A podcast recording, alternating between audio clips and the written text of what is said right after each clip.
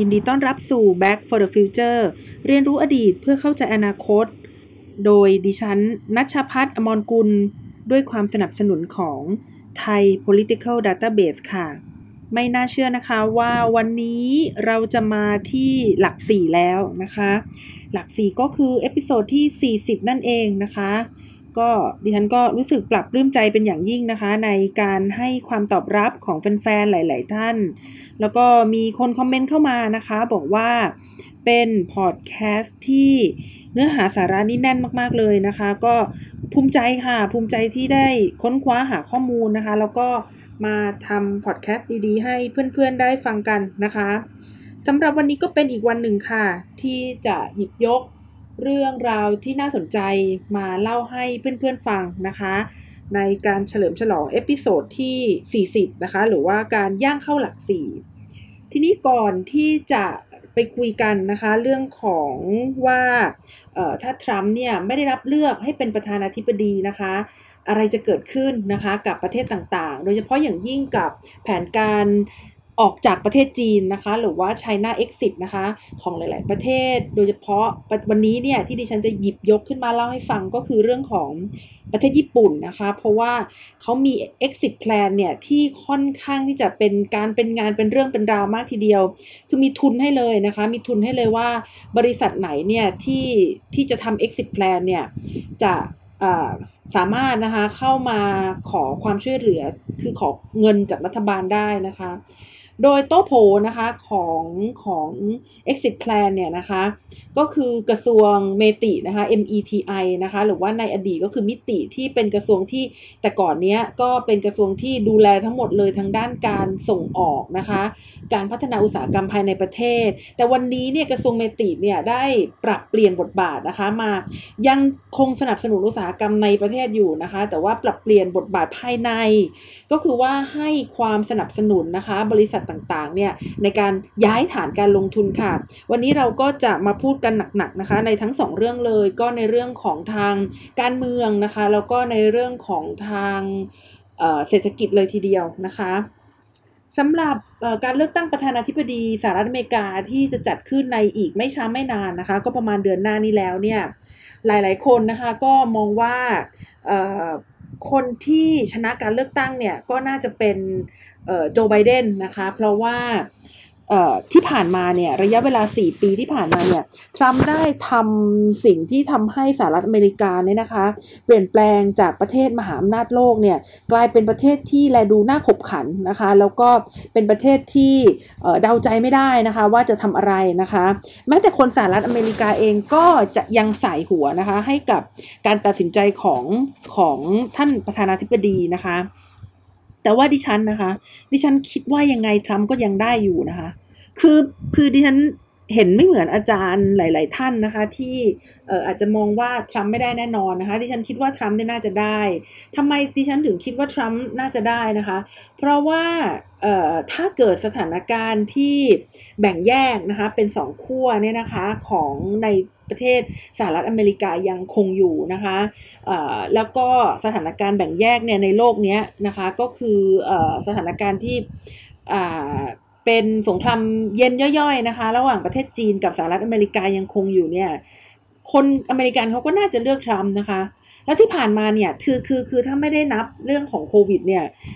เศรษฐกิจอเมริกาก็โอเคนะคะ โดยเฉพาะอย่างยิ่งในเรื่องของอัตราการว่างงานก็ดีขึ้นนะคะ ตลาดหุ้นก็ขึ้นพรวดพรวดพรวดพรวดนะคะ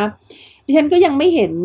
เอ่อคือคือถ้าเป็นประชาชนทางอเมริกันเนี่ยดิฉันก็ยังไม่เห็นว่ามันจะมีอะไรนะคะ ยกเว้นว่า ในสายตาของชาวต่างประเทศเนี่ยจะมองว่าทรัมป์เนี่ยเขาละเมิดนะคะสิทธิมนุษยชนนะคะเขาเรังเกียจผู้ที่เห็นต่างนะคะเขาเปฏิเสธเรื่อง global warming นะคะหรือว่าการเปลี่ยนแปลงสภาวะภูมิอากาศโลก อย่างตรงไปตรงมานะคะ คือคือ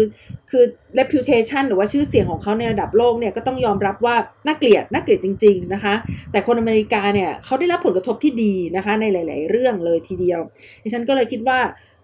ยังจะคิดว่าประธานาธิบดีทรัมป์นะคะ ยังจะเป็นประธานาธิบดีอยู่ แต่เมื่อได้อ่านบทวิเคราะห์หลาย ๆ ที่นะคะเขาก็วางซีนารีโอเหมือนกันนะคะ ว่าถ้าเกิดไม่ใช่ล่ะ ถ้าเกิดปรากฏว่า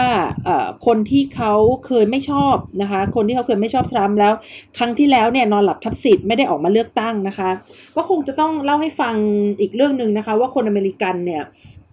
ที่เขาไม่ได้ออกมาเลือกตั้งในคราวที่แล้วก็มากมายเลยทีเดียวนะคะถึงกันนั้นนะคะจริงๆ แล้วคะแนน popular vote หรือว่าคะแนนนับลายหัวเนี่ยครั้งที่แล้วเนี่ยคลินตันนะคะได้คะแนนมากกว่าทรัมป์แต่ว่าพอเขาเข้าไปนับโดยระบบการเลือกตั้งประธานาธิบดีของสหรัฐอเมริกาที่เขาไม่ได้เลือกตั้งทางตรงนะคะเขาเป็นการเลือกตั้งทางอ้อม ผ่านคณะผู้เลือกตั้งแล้วปุ๊บเนี่ยก็เลยทำให้คลินตันนะคะ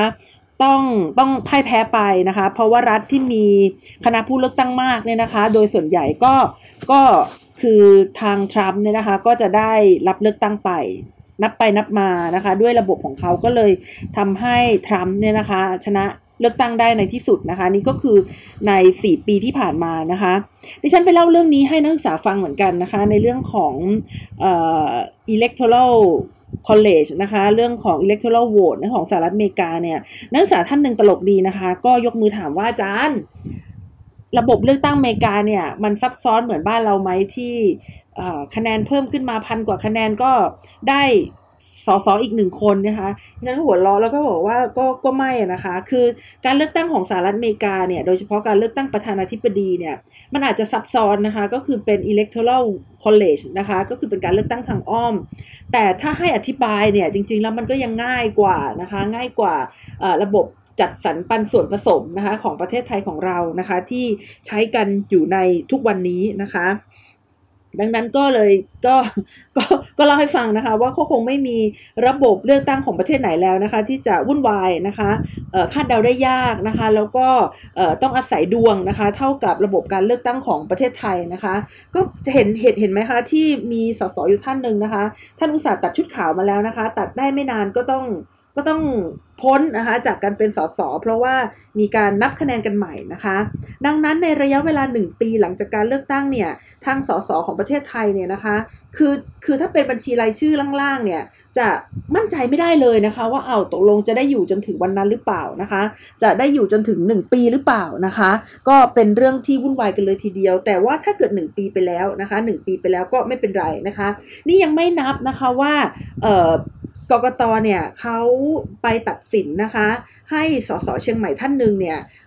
ได้ใบอะไรก็ไม่รู้ไปนะคะ แล้วก็ต้องพ้นสภาพการเป็นสสนะคะ แล้วก็ปรากฏว่าคุณศรีนวลก็ได้มาเป็นสสแทนนะคะ เนื่องจากตอนนั้นเนี่ยกระแสของพรรคอนาคตใหม่มาแรงนะคะ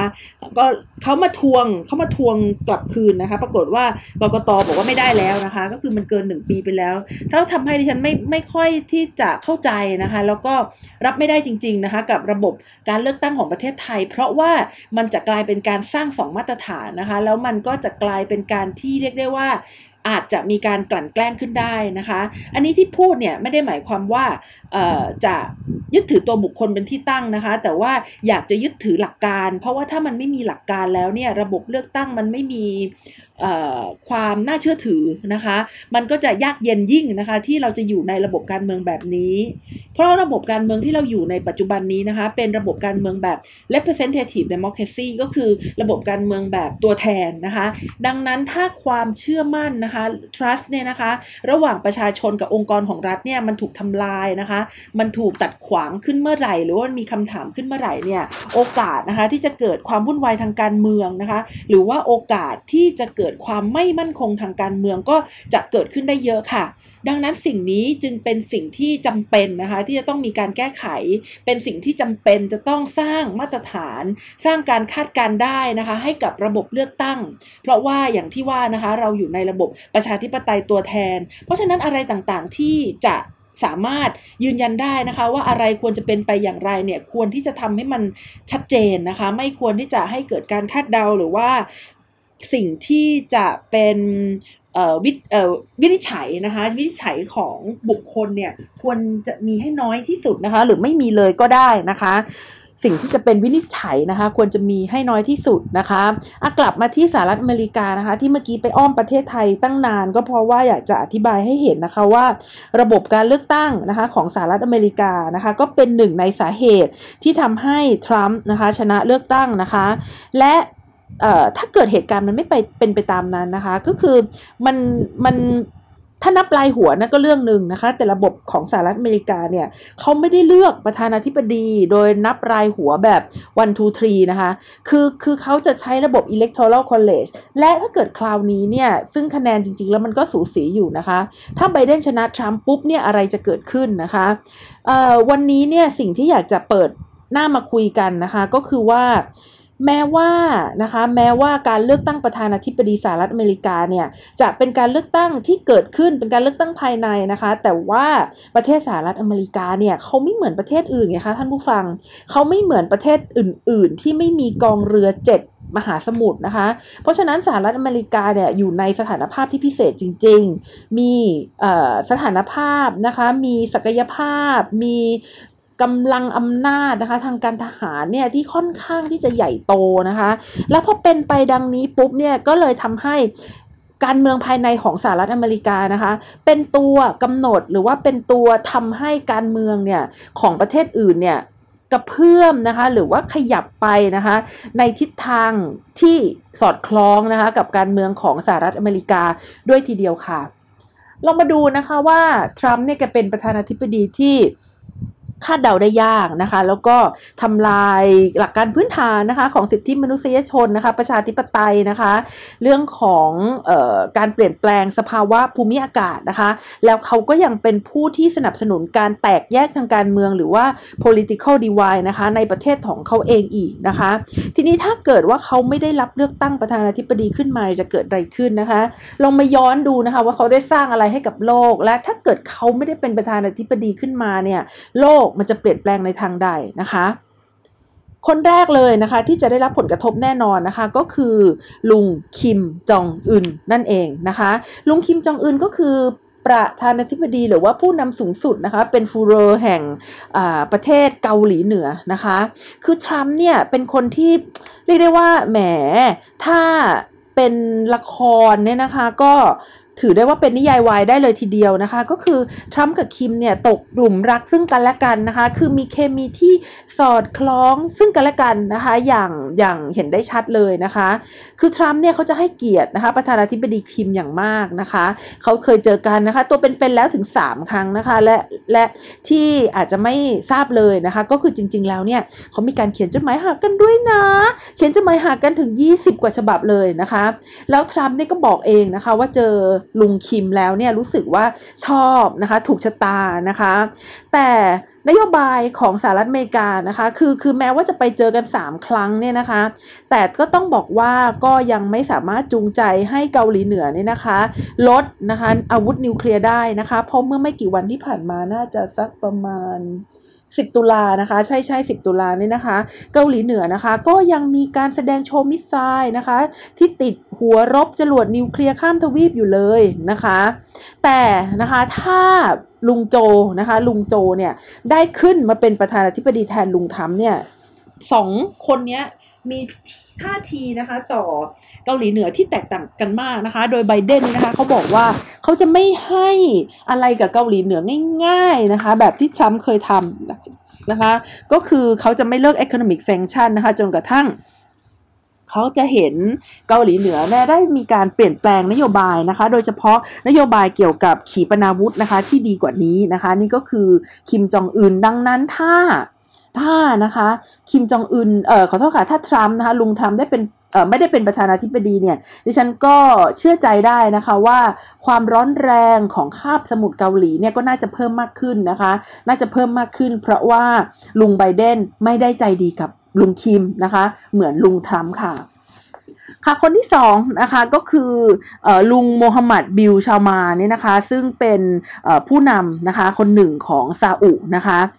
ปกติแล้วสหรัฐอเมริกากับซาอุเนี่ยเขาก็สนิทกันอยู่นะคะ ก็คือไม่ว่าสมัยไหนสมัยไหนเนี่ยอเมริกากับซาอุเนี่ยเขาก็จะ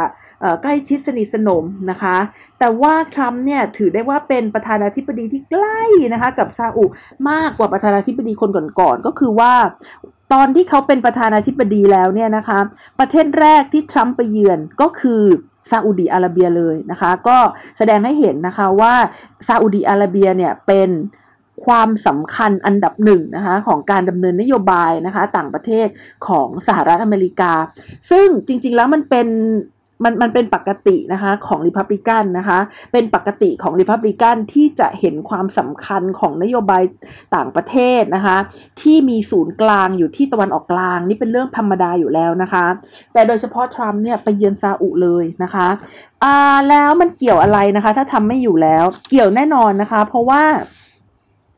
ตอนที่ยังจำตอนที่ซาอุเนี่ยได้ทำกับคาช็อกกี้ได้ไหมคะ ตอนที่ซาอุได้ทำกับคาช็อกกี้เนี่ยนะคะ ถือว่าเป็นเรื่องสะเทือนเลื่อนลั่นอันดับโลกเลยนะคะ ตอนนั้นที่ฉันฟังข่าวฟังข่าววิทยุนะคะจำได้ว่า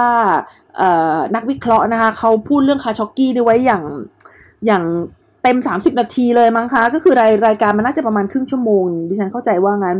แล้วเบรกแล้วมาเจอกันก็แล้วนะคะ อะไรก็แล้วเนี่ย ผู้ดำเนินรายการฉันจำไม่ได้ว่าใครเนี่ยแกพูดถึงคาช็อกกี้อย่างมาก แล้วก็อธิบายให้ฟังว่าโหเนี่ย มันจะต้องเป็นข่าวใหญ่อย่างแน่นอนนะคะ นี่คือ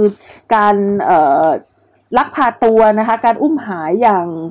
ตรงไปตรงมาอย่างมากที่สุด มันเป็นการแสดงความเป็นอาชญากรของโลกอย่างโจงคลึ้มนะคะ คือ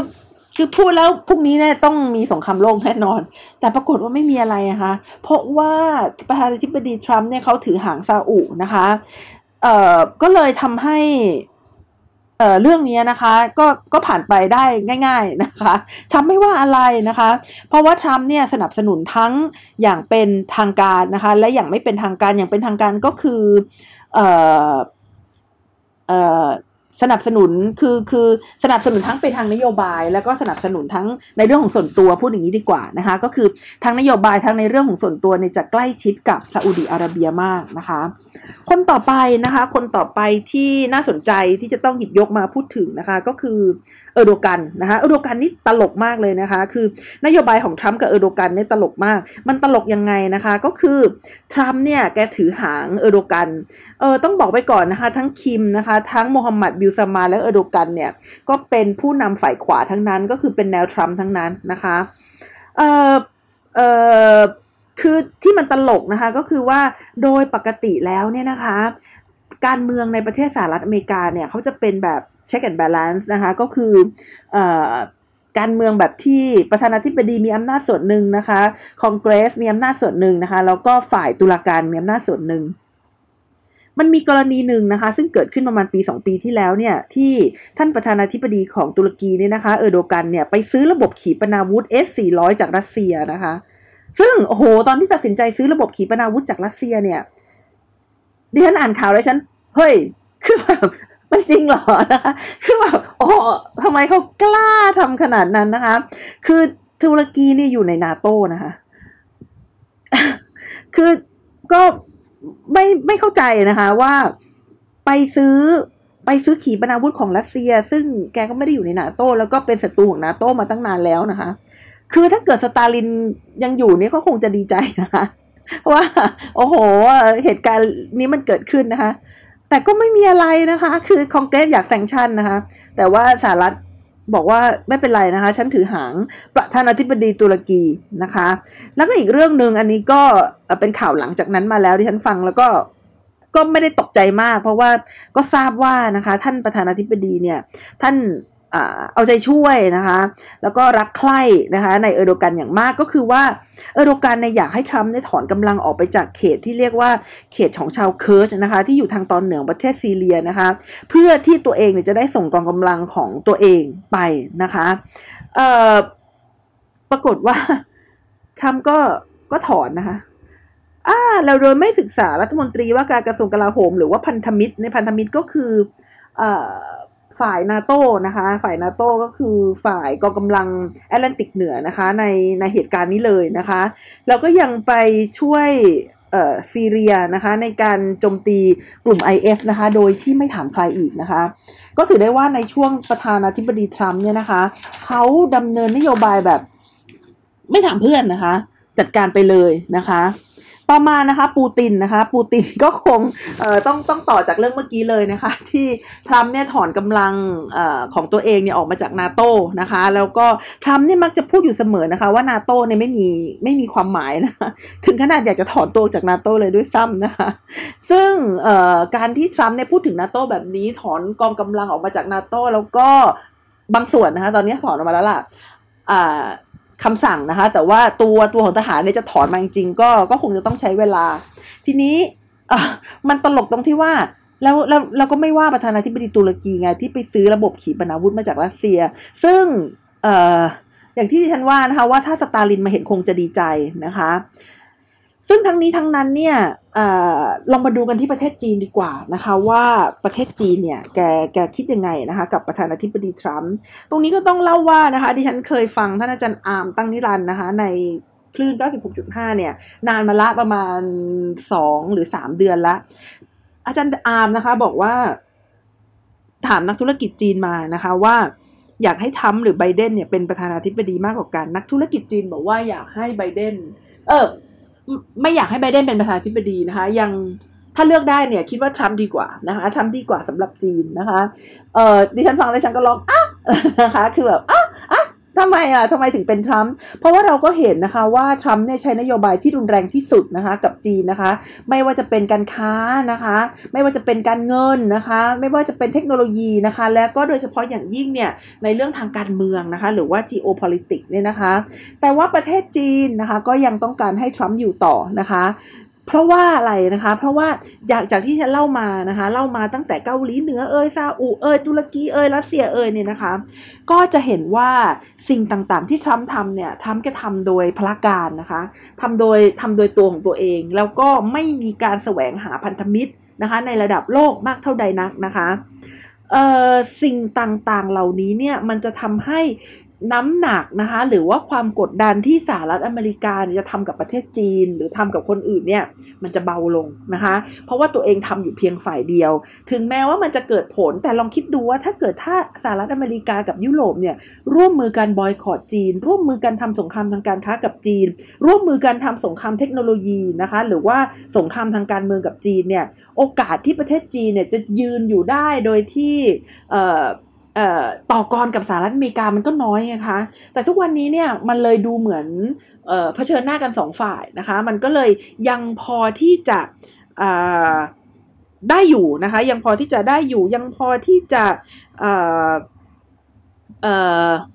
ไม่ยังไงดีล่ะ ไม่แย่นักนะคะ ไม่แย่นักถามว่าแย่ไหมก็ไม่แย่นัก แต่ถ้าเป็นไบเดนล่ะคะ แต่ถ้าเป็นไบเดนนะคะ โดยกรณีของ ปกติแล้วรีพับเอ่อเดโมแครตที่เขาจะทำนะคะ คือไบเดนหรือเดโมแครตเนี่ยเขาจะสร้างความร่วมมือระหว่างประเทศนะคะ ที่จะมากดดันจีนนะคะเอ่อและถ้าเป็นอย่างนั้นเนี่ยการเผชิญหน้าก็จะแรงมากกว่าเดิมนะคะ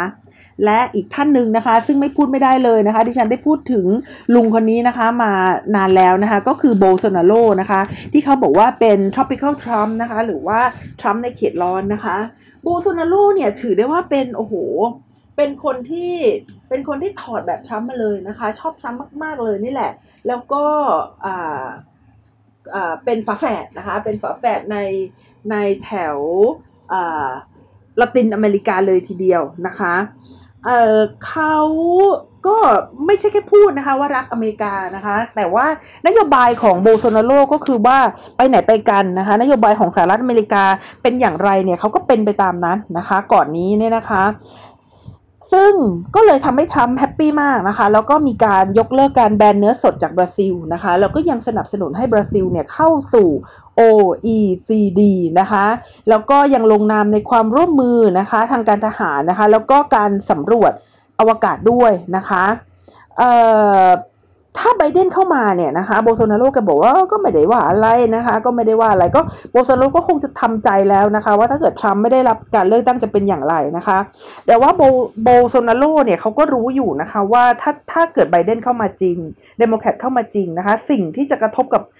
โบลซนาโรเป็นอย่างมากนะคะ ก็คือเรื่องของนโยบายที่เกี่ยวกับ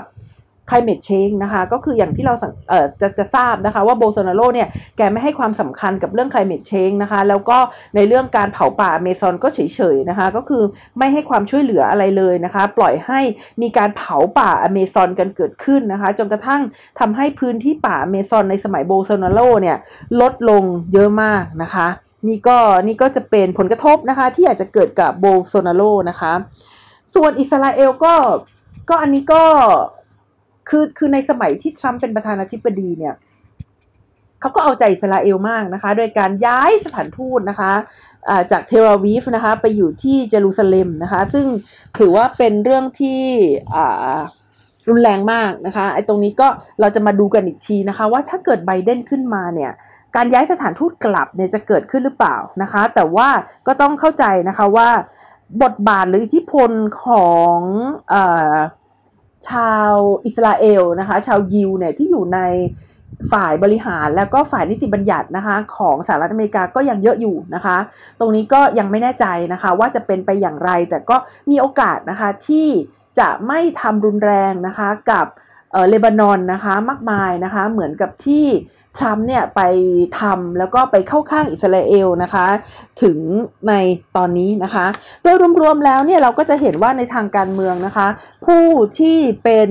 ฝ่ายขวาขวานะคะของแต่ละประเทศเนี่ยก็จะ ต้องยอมรับนะคะว่าไม่มีสารไม่ไม่ไม่ไม่มีทรัมป์แล้วนะคะ ตัวการดำเนินนโยบายก็จะต่างกันไปนะคะนี่ก็คือผลของการเมืองภายในประเทศนะคะ ทีนี้ผลทางเศรษฐกิจนะคะ เราก็อยากจะมาดูเหมือนกันว่าถ้าไม่มีทรัมป์แล้วผลทางเศรษฐกิจจะเป็นอย่างไรนะคะ อย่างที่ได้เกริ่นไปนะคะในช่วงต้นของรายการแล้วที่บอกว่า ตอนนี้เนี่ยเขามีนโยบาย China Exit นะคะ China Exit ก็คือการที่ย้ายฐานการลงทุนนะคะกลับไปนะคะที่ประเทศเดิมนะคะ โดยวันนี้เนี่ยดิฉันยกตัวอย่างประเทศญี่ปุ่นนะคะ เพราะว่าประเทศญี่ปุ่นเนี่ยเขามีกระบวนการใช้หน้า exit นะคะที่ค่อนข้างที่จะเป็นระบบเลยทีเดียวนะคะเอ่อมันมีบทความหนึ่งที่ดิฉันไปอ่านมานะคะ ก็คือบทความนี้เขาบอกว่ามีบริษัทหนึ่งนะคะ ชื่อว่า Arrow Age เนี่ยนะคะ Arrow Age เนี่ยเขาผลิตใบพัดนะคะ ใบพัดของใบพัด ของเครื่องบินเจ็ตนะคะ เป็นใบพัดอุตสาหกรรมให้เครื่องบินโบอิงกับ Airbus เลยทีเดียว ทีนี้บริษัทนี้นะคะเขาก็ประสบปัญหานะคะ เพราะว่าเออก็จริง ๆ ก็ต้องยอมรับแหละว่าประสบปัญหามาตั้งแต่ในช่วงก่อนนะคะที่จะมี โควิดอีกนะคะ ก็จะจำได้นะคะว่า Boeing เนี่ยเขาเคยมีปัญหาเรื่อง 737 MAX เนี่ยนะคะ มาก่อนหน้านี้แล้วเนี่ยนะคะ ทีนี้มาดูว่าไอ้เทอร์ไบเบลดเนี่ยนะคะ หรือว่าไอ้ไอ้ใบพัดอุตสาหกรรมเนี่ยนะคะ มันมันเป็นยังไงนะคะ โดยปกติแล้วใบพัดนี้นะคะ มันก็จะใช้เทคโนโลยีที่สูงมากนะคะ แล้วก็แพงมากนะคะ โดยทำมาจากโลหะที่เบามากๆเลยก็คือไทเทเนียมอลูมิไนต์นะคะ ซึ่งแต่ก่อนเนี้ยไอ้ไอ้ใบพัดเนี้นะคะทำในสหรัฐอเมริกานะคะ แต่ว่าตอนนี้สามารถทำในประเทศจีเอ่อประเทศญี่ปุ่นนะคะ ได้ในราคาที่ถูกกว่านะคะ ดังนั้นนะคะบริษัท a อ r o Age เนี่ยก็เลยเข้าไปยังโครงการย้ายฐานการลงทุนนะคะ ทั้งหมดในกลับมาที่นะคะประเทศ ญี่ปุ่นนะคะ เลยมาดูกันนะคะว่าไอ้นโยบาย China Exit เนี่ยมันเป็นยังไงนะคะ โครงการ China Exit เนี่ยก็คือเป็นโครงการนะคะของรัฐบาลซึ่งดูแลโดยกระทรวงเมตินะคะ Ministry of Economy Trade and Industry นี่นะคะ คือเขาให้เงินนะคะ ให้เงินกับบริษัทไปเลยเนี่ยโหแบบใจดีมากเลยนะคะ ให้เงินถึง 220 พันล้านนะคะ 220 พันล้านนี่มันเท่าไหร่วะ เออสองแสนกับสองหมื่น ล้านนะคะสองแสนสองหมื่นล้านเยนเนี่ยนะคะ โดยเขาบอกว่าเพื่อให้สร้างความมั่นคงและความหลากหลายนะคะ ให้กับอุตสาหกรรมในญี่ปุ่นนะคะ คือก่อนหน้านี้เนี่ยอุตสาหกรรมในญี่ปุ่นเนี่ยจริงๆแล้วไม่ใช่แค่ญี่ปุ่นหรอกอุตสาหกรรมทั่วโลกเนี่ยสินค้าชนิดหนึ่งนะคะเขาก็เขาก็จะมีการผลิตนะคะในหลาย ๆ ประเทศ ก็คือว่าจะเอาซอร์ซิ่งกันไปนะคะ คือสิ่งที่มันไม่ใช่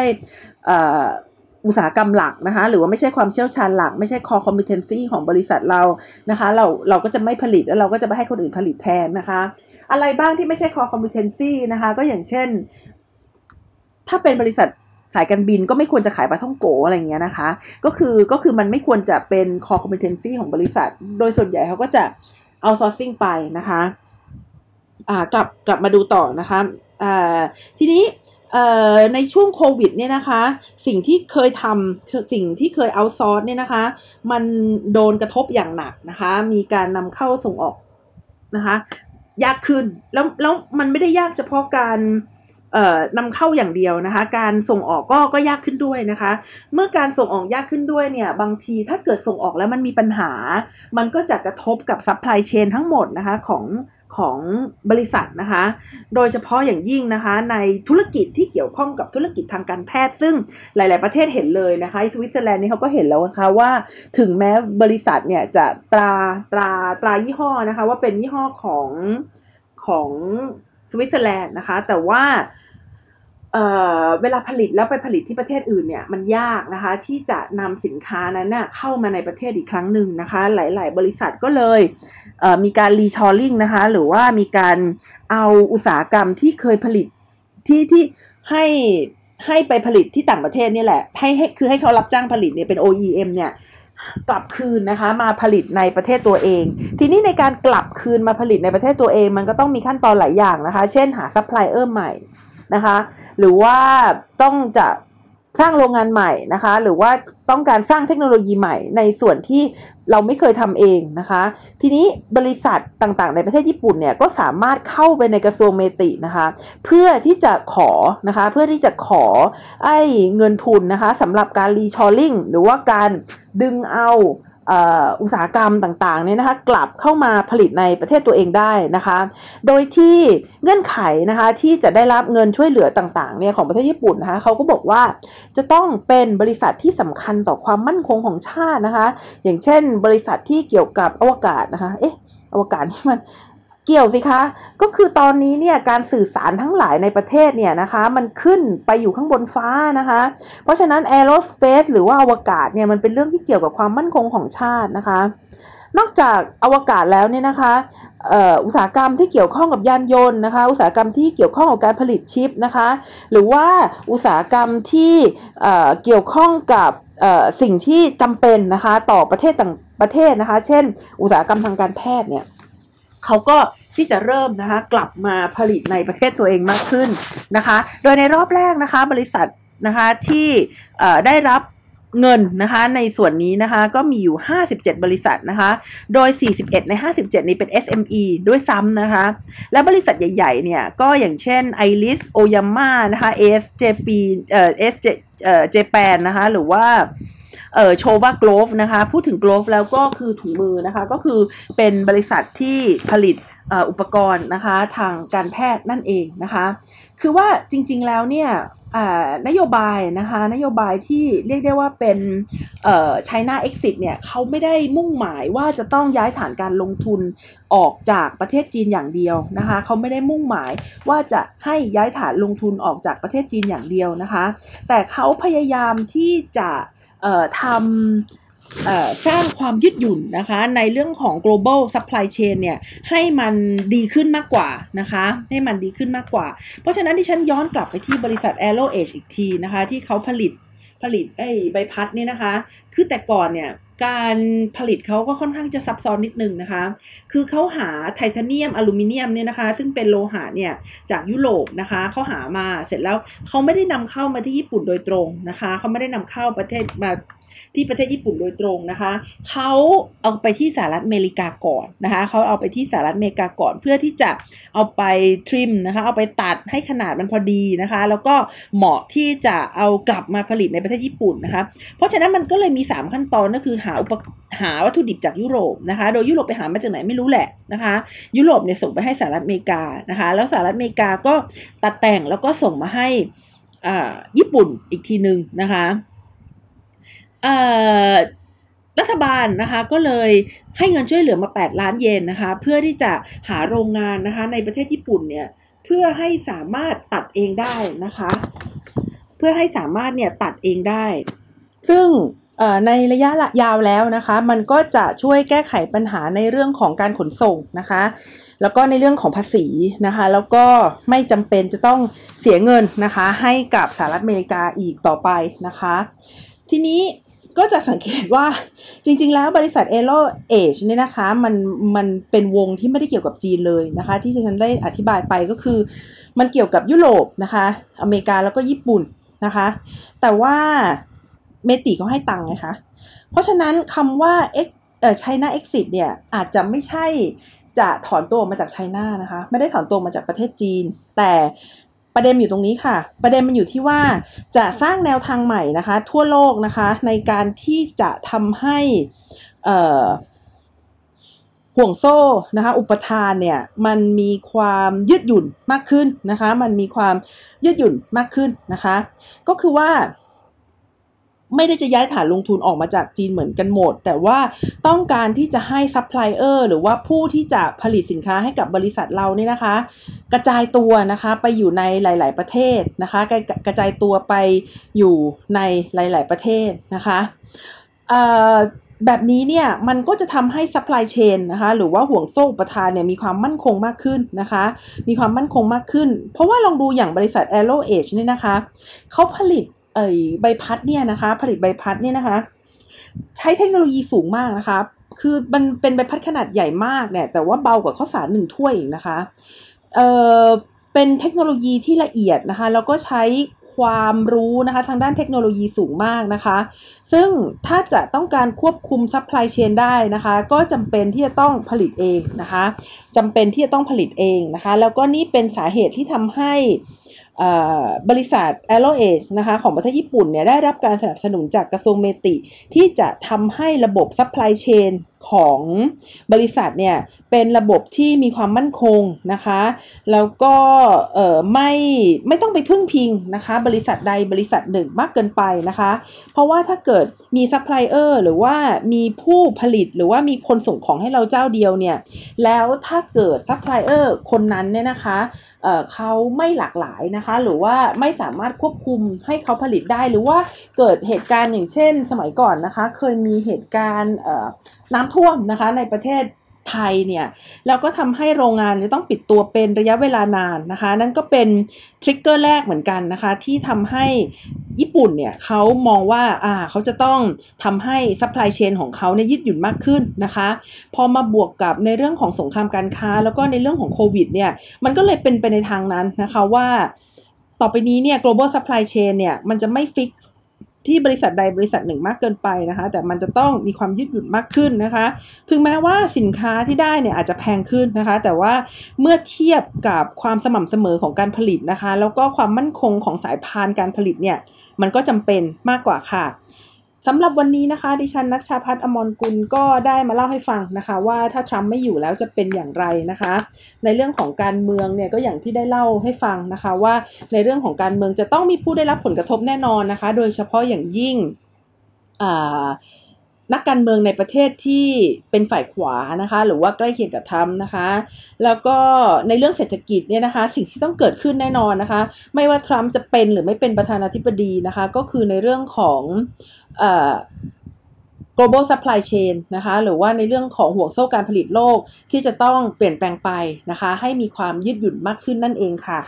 ก็ขอขอบคุณนะคะ ท่านผู้ฟังทุกท่านที่ได้